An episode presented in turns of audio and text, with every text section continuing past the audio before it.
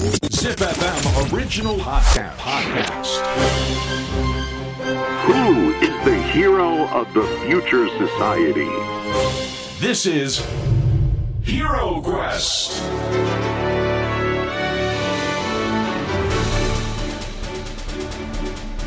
ポッドキャストナビゲーター杉原兄です。小林玲奈です。 ZIP-FM オリジナルポッドキャスト Hero Quest。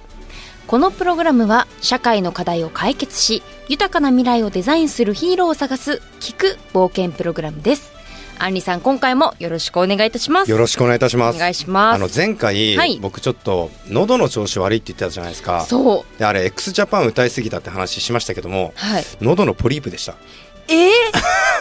明日取ってきます。すいません。なので大事じゃないですか。なのでちょっと枯れているのも、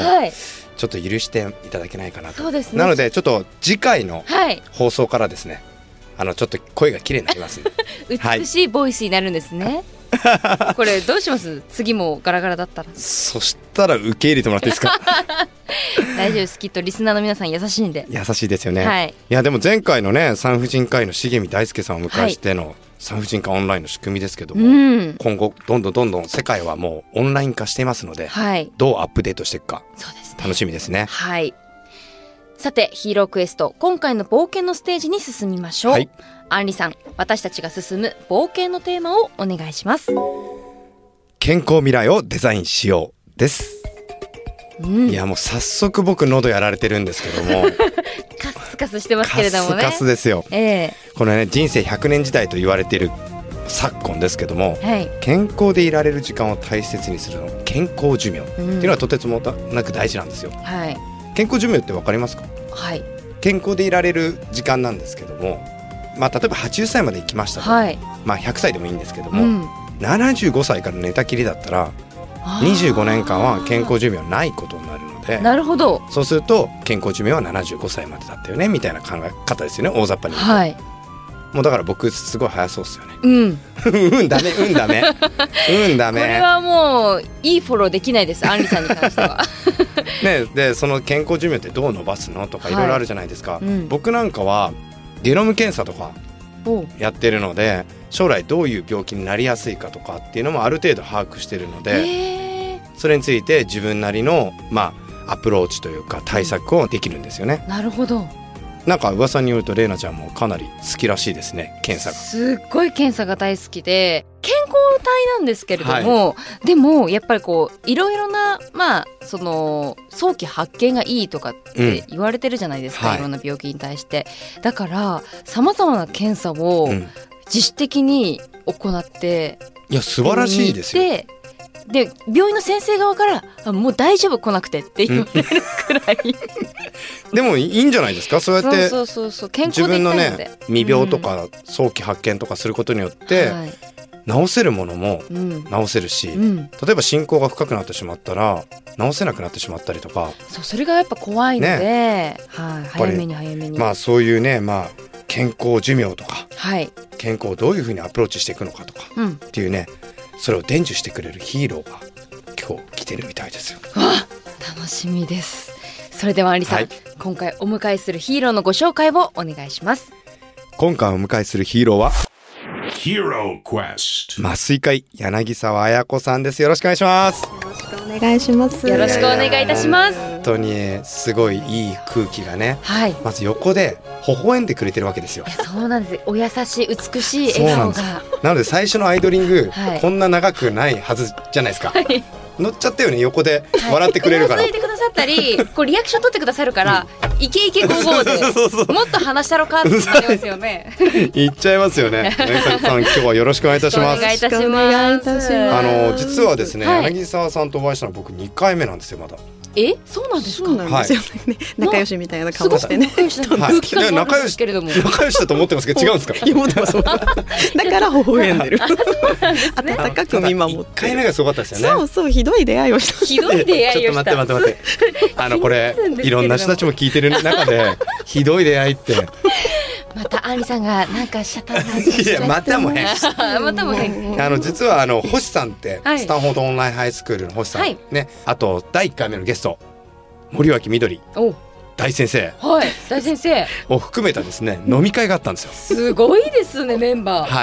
はい、夕方の6時7時ぐらいに集まりまして、はい、夜中の1時2時までいい大人の深い時間まで、はい、ほとんど皆さん帰らずすごい脱落せずにしなかったですね。そう確かに楽しかったですよね。じゃあ第1回目のお食事会が相当深いそうですね。8時間7時間8時間ぐらいのそれは仲良くなりますね。そうですよね、はい、そうか納得ですこの空気感、はい、なのでまあ、はい、仲いいのでまあ今日2回目ですけども、はい、だいたい5回目ぐらいなんじゃないかなっていう感じはしております。今日よろしくお願いいたします。よろしくお願いいたします、まあ、本題に入る前に、はい、麻酔科医についてどのくらい知ってますか？私はもう全然存じ上げてないです。もう麻酔を打つ方、はい、打つ先生、あ、左手限定なんかしかもこういうこういう動き、ね、結構あれですね。渚さんちょっと綾子さんでいいですかね。綾子さん、綾子さんちょっと教えてほしいんですけども、はい、麻酔科医って一体どういうそうなんですよね。麻酔科医って多分日常的に生活していて病院に行って麻酔科の外来で麻酔科医に会うこととか多分ほとんどないんですよね。うん、で今、日本でペインクリニックの外来をやってたりとかすると、うん、麻酔科医に外来で直接会うこともあるんですけど、うん、基本的には今まだ人数が足りなくて手術室の中にいることが多いので、うん、あんまりね全身麻酔の手術とかをするよっていうことになった人たち以外は会ったことがないかもしれない、うん、確かにですね。そうですね。僕よく聞くのは、はい、優秀な麻酔科医に当たれば手術はとてもいい方向に行くってよく聞きますけど、なんかすごいんですよね麻酔科。だからあれなんだよ、なんかポチって決められた量とかじゃないからねあれ調整してくれてるんですよ全身麻酔の時。そうなんですよ。私たちは事前にいっぱいデータも見ていっぱい計算してるんです。こっそり大変申し訳ない。もっと大きな声で言った方がいいと思いますよ。ボリュームを上げればいいと思うんだよねもう私みたいな多分ど素人は本当に多分何も分かってないというか麻酔の多分重要性とかもだあれですよね、うん、部位っていうかどこ、まあ、回復なのか、はい、頭なのかとかによってもまた変わってくるんですよね。違います。麻酔の方法も違いますし、使う薬の量も違うし、もちろん手術時間も違うから、はい、で手術後のその回復、まあ、終わった瞬間に歩いて帰りたい人もいるし、うん、そうじゃんそのまま明日か明後日ぐらいまで寝かせっぱなしで、うん、人工呼吸器乗りっぱなしですって分かってる人とかっていうのから全部そこに年齢やそうなんですよ体の大きさ、ね、体重とかも含めてパラメータをどんどんやってでそれ間違えちゃうと起きちゃったりとか怖い怖い怖いもしくは深すぎちゃったりとか詳しいね。兄さんいや大好きなんです僕医療系の漫画とかあそうなんですねいやだから本当に細かい本当いつもありがとうございます。でもこれなんで麻酔科医を専門医として、うんうん選ばれたんですか？いやそうなんですよねそれね、はい、きっかけが知りたいです、ね、私、もともとはっていうか、医学部って6年ある、はい、日本の大学6年あるんですけど、はい、ここ終わって6年間医学部で勉強するときって全部の科やるんですよね、はい、医師免許って全部の科の分を取るので一応全部やってで私が卒業したときにはその後今度初期臨床研修っていうのが2年間必修科になってたので、はい、そこから2年間こう内科行ったり外科行ったり産婦人科行ったり小児科行ったり精神科行ったりをこうぐるーっと何ヶ月かずつぐるぐる回って、うん、で2年やった後に自分の専門科を選ぶんですよね、うん、で私その段階でパーツのお医者さんは向いてないなと思って全身、うん、例えば目とか、はい、皮膚とか、うん、そういうの向いてないなと思って全身やれるところに行こうと思って、うん、で救急と麻酔と集中治療とかそういうのに行こうかなと思ってで本当にだからそのなんだろう人が生きるか死ぬかのギリギリをギリギリから引っ張り上げられるお医者さんになりたいなって思ってそうなんです。で大学の医局入局するとき2年初期研修終わって入局するときに、集中治療麻酔科蘇生科って言われる、うん科に入局したんですよね、はい、で私が入った医局はその集中治療とか救急とか、麻酔を初めは、いろんな病院こう医局人事で行きながら、はい、全部の研修をしてだから救急医もやってたんです。ドクターヘリに乗ってたりとかしててすごい。でもあれですよ大体みんな、まあ、言い方悪いですけども、うん、専門医で救急医を選んだりする方は少ないですよね。本当大変ですもんね。そうかな、うん、人気はないんですよね、あんまり寝れないですよね、うん、そうか、救急ですもんね。救急ですよ、人気はない。に行かなきゃいけない、まあ、心もね、どんどんどんどん疲弊していくし、いますもんね。すごいですね。僕も妹が医師なので、はい、まあなんか ER とかそういう緊急とか ICU 系を選んでなかったので、すごいな。でも僕選んじゃうかも、ドラマ好きだったんで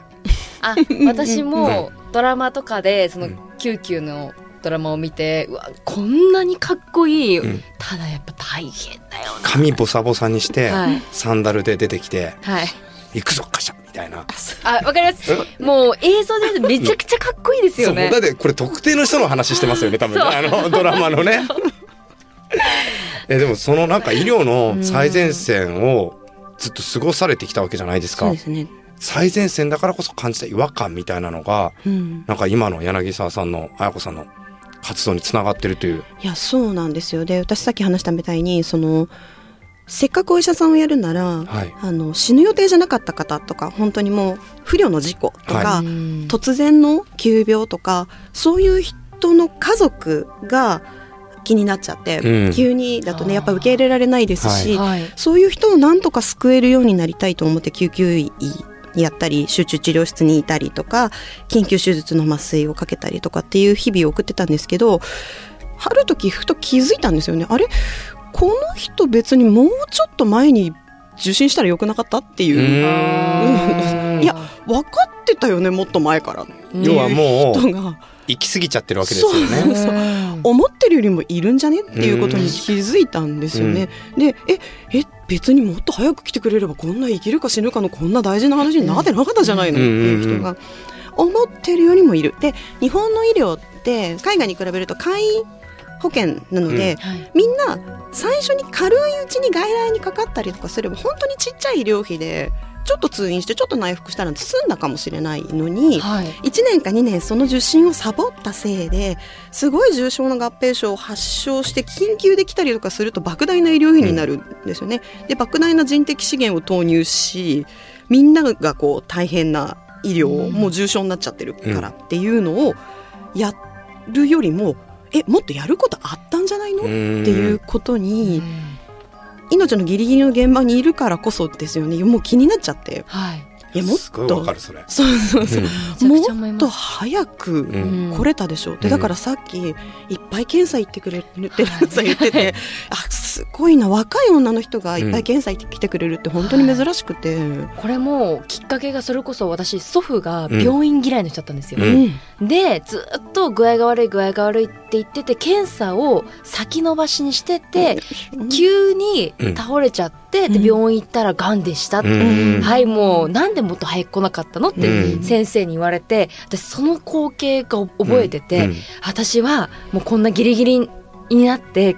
気づくなんて嫌だと思ってそれでこう検査をたくさんするように。しかもね若いからこそ実は頻度高めなきゃいけないんですよね、はい、進行が早かったりするので、うんうんうん、だからそうですよね。本当そうなんですよ。でもねそれ気づいたから、はい、やっぱすごいんですよね。やっぱ気づいてくれることって自分で気づくことがとにかく大事でそうなんですよ。自分ごとにまた行動もしてますからね。そうなのそうなのすごいレナちゃんめちゃくちゃ褒められてる今日、うん、ありがとうございますいやだから私はラッキーなんですよ、うん、そのやっぱりこう身の回りにそういった事態があったので、うん、肌で恐怖を感じたんですよ、うん、やっぱり自分がこうなった時に、うん、やっぱもう手遅れですって言われた時の、うん、多分自分もそうだし家族も、うん、っていう衝撃と悲しみとショックとどうしたらいいのみたいなもうリリースしようかな。小室さんの曲それなんかありそうなんだけどそうですよね。いやでも本当にその時に子供ながらに恐怖を感じて、うん、だったら自分で未然に防げるじゃん、うん、検査をすれば、まあ、要は未病ってやつですよね、まあ、でも実際、まあ、未病っていうのが言葉として出てきても僕実際あまりそれを対策してる方っていうのは見てない気がするんですよ。どうですかこれは綾子さん的に。いやそうなんですよね、はい、実際その何からしたらいいのか分かんないって思いませんか、うん、実際そう多分みんな気づいてるし気になってもいるんだけど何からしたらいいのか分かんないし何をしたらいいのかどうするどこに行けばいいのよじゃあっていうのって多分すごいあってそもそもですね、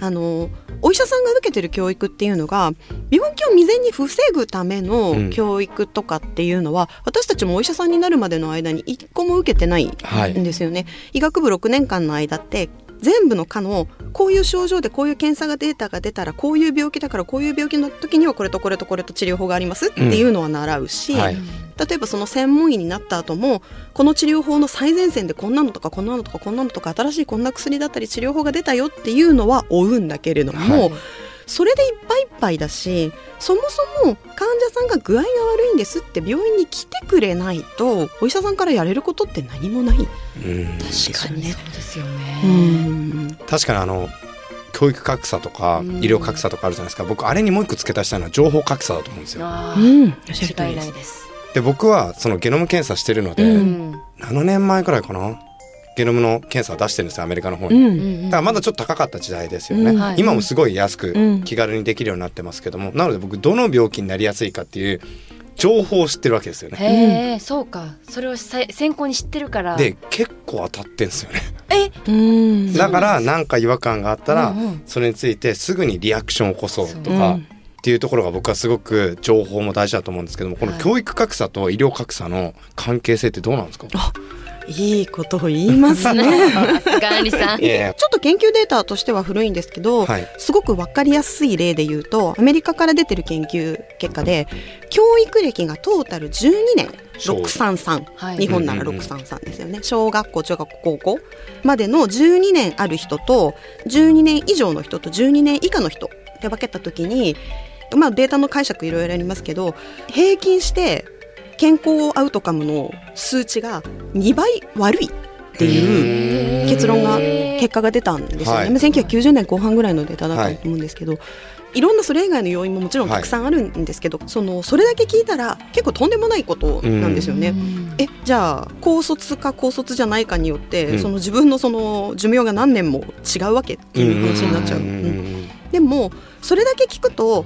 じゃあいっぱい学校に行ったら長生きするんだっていう安易な話でもなくって、そう教育格差が生む健康格差っていうのは、情報格差に依存するところがあって、そのデータを知っているか知っていないかっていうのがすごい大事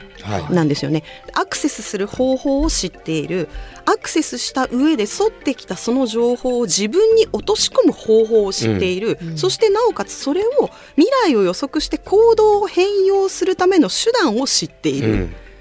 それによって教育格差自体が健康格差を生むっていう結論になるんですよね。で多分今健康格差と教育格差の話をするときに重要なのがやっぱり多分今流行ってるんです非認知能力。流行ってますね。非認知能力流行ってますよね。流行ってますよね。その流行ってる非認知能力みたいなのっていうのが結局非認知だし数値化もできないだけれども、その能力があることによって未来を予測する力があるかどうかなんですよね。だからさっきレナさんおっしゃってたみたいに、おじいちゃんにこういうことがあった、でそれだけで悲しいって終わるんじゃなくって、おじいちゃんはこういう風になったからこういう風にならないように私はどうしたらいいだろうって考える力、でそれによって自分がどう行動するかっていうのを自分に落とし込んで行動することができる力みたいなのが結果的にすごい重要になってくる。これでもあれですよね、僕もプロダクト作るときによくやるんですけども、人間の脳って思考判断記憶なんですよ。だからよく言われてるのは鍵を閉め忘れたかどうか、あれ戻っちゃいけないんですよ。ボケが進むんで。そうなんですか？だって鍵を閉めた、行動して、で記憶を疑うわけですよ、で判断して戻っちゃうわけです。戻っちゃう。よく私もすごい戻る。だから僕学生時代に、キーホルダーが形が変わるやつを作ったんですよ。鍵を閉めたら形が変わるっていうようなやつやったんですけども、なんか今の話とかもやっぱりその人間が持っているさまざまな行動パターンの中でやっぱり行動をちゃんと起こすことが大事で、しかも僕すごく感じたのが最近の潮流としてはパーソナライズされていくっていうところが結構出てきてるのかなと、要は個々に寄り添ったデータをいかに手に入れられるかって大事ですよね。そうなんです、そうなんです。自分のカルテって見たことありますか？いや、それこそ健康診断とか行った時に出てくる数値くらいです、うん、ですよね、はい、でそれファイリングしてますか？してないです。そんなもんかぐらいで。だってこれ、はい、それ積み重ねたデータだから、それを例えばあやこさんとか、はい、データを扱って未来を予測するようなお仕事、まあお医者さんだったら、はい、それをもとに予測できるかもしれないですね。そういうことか。だからたくさんそのお医者さんに検診を行ったりするのはいいんだけど、はい、それの活用をもっと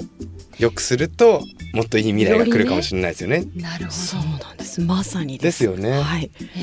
その通りです。で、そうなんです。で、私たちその瞬間1ポイントの数値には実はそれほど興味はないんですよね、はい、その数値がもともとずっと低く暮らしてる人なら別にずっとそのままでいいんです、はい、それはその人がそういう人なんですよっていう、うん、そう。ただずっと低かったのに突然ボンって上がったとか、そういうところがすごく大事で、しかも何が起因されてるかとかですよね、うんうんうん。で、1個だけ上がってるっていうだけじゃないはずなんですよ、はい、何かが